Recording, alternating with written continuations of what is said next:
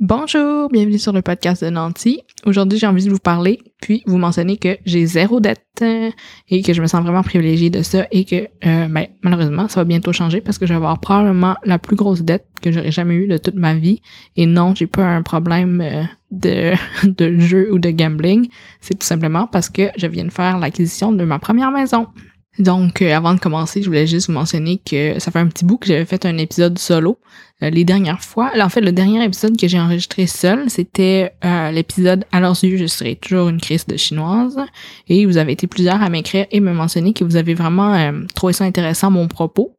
Et ensuite, après avoir publié cet épisode-là, on dirait que comme la semaine d'après, je me sentais pas vraiment dans mon élément où je trouvais ça un peu bizarre de comme revenir vous parler directement de bon ben j'ai fait X euh, milliers de dollars cette année puis de continuer à vous parler de de ma vie vraiment facile et de tous mes privilèges.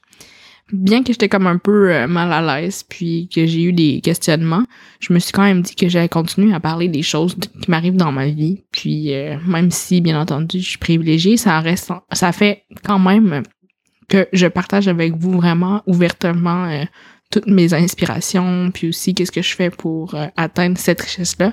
Je pense pas que même si j'ai eu des privilèges dans la vie ou que j'ai été vraiment chanceuse financièrement parce que j'ai jamais eu de dette ni de prêt étudiant, que ça fait que c'est vraiment plus facile pour moi de justement euh, d'aller soit à la bourse ou de faire des économies ou de, de réinvestir. Ça reste que ce que j'enseigne, entre guillemets, là je dis enseigne vraiment euh, libéralement parce que, comme vous savez, je suis pas une conseillère financière, je fais juste vous partager euh, mon hero journey, comme j'ai dit sur le podcast de Francis Parent-Valiquette la semaine passée ou cette semaine, je me souviens plus tu sais, pourquoi les gens m'écoutent, mais c'est juste pour entendre l'histoire d'une personne qui partage le tout. Je me, je dis pas que je suis meilleure que les autres, je fais juste vraiment partager.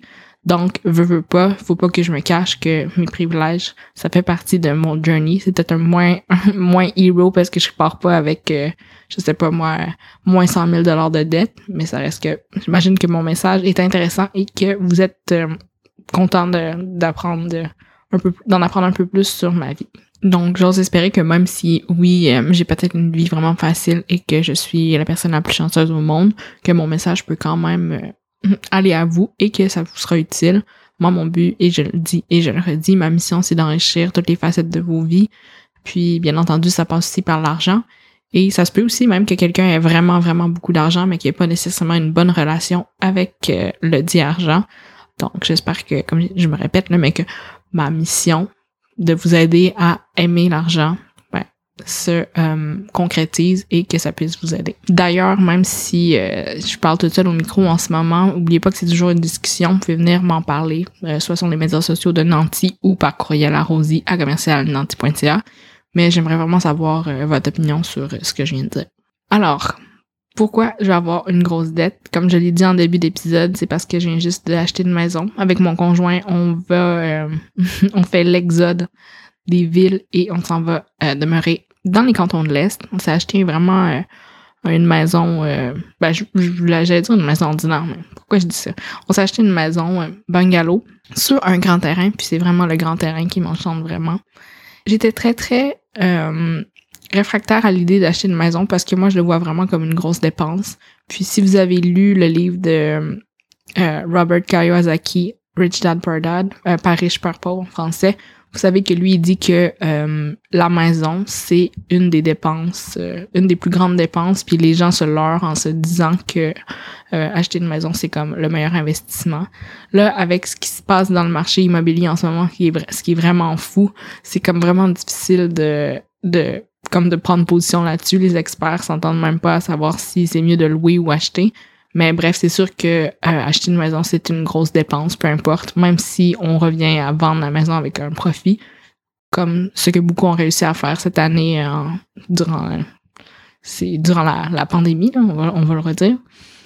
Donc c'est sûr que oui, ça, on peut faire vraiment un bon profit. Puis je pense vraiment aussi que l'immobilier, c'est la meilleure manière de générer euh, de l'argent puis de la Generation Wealth, je sais pas comment le traduire en français, mais de...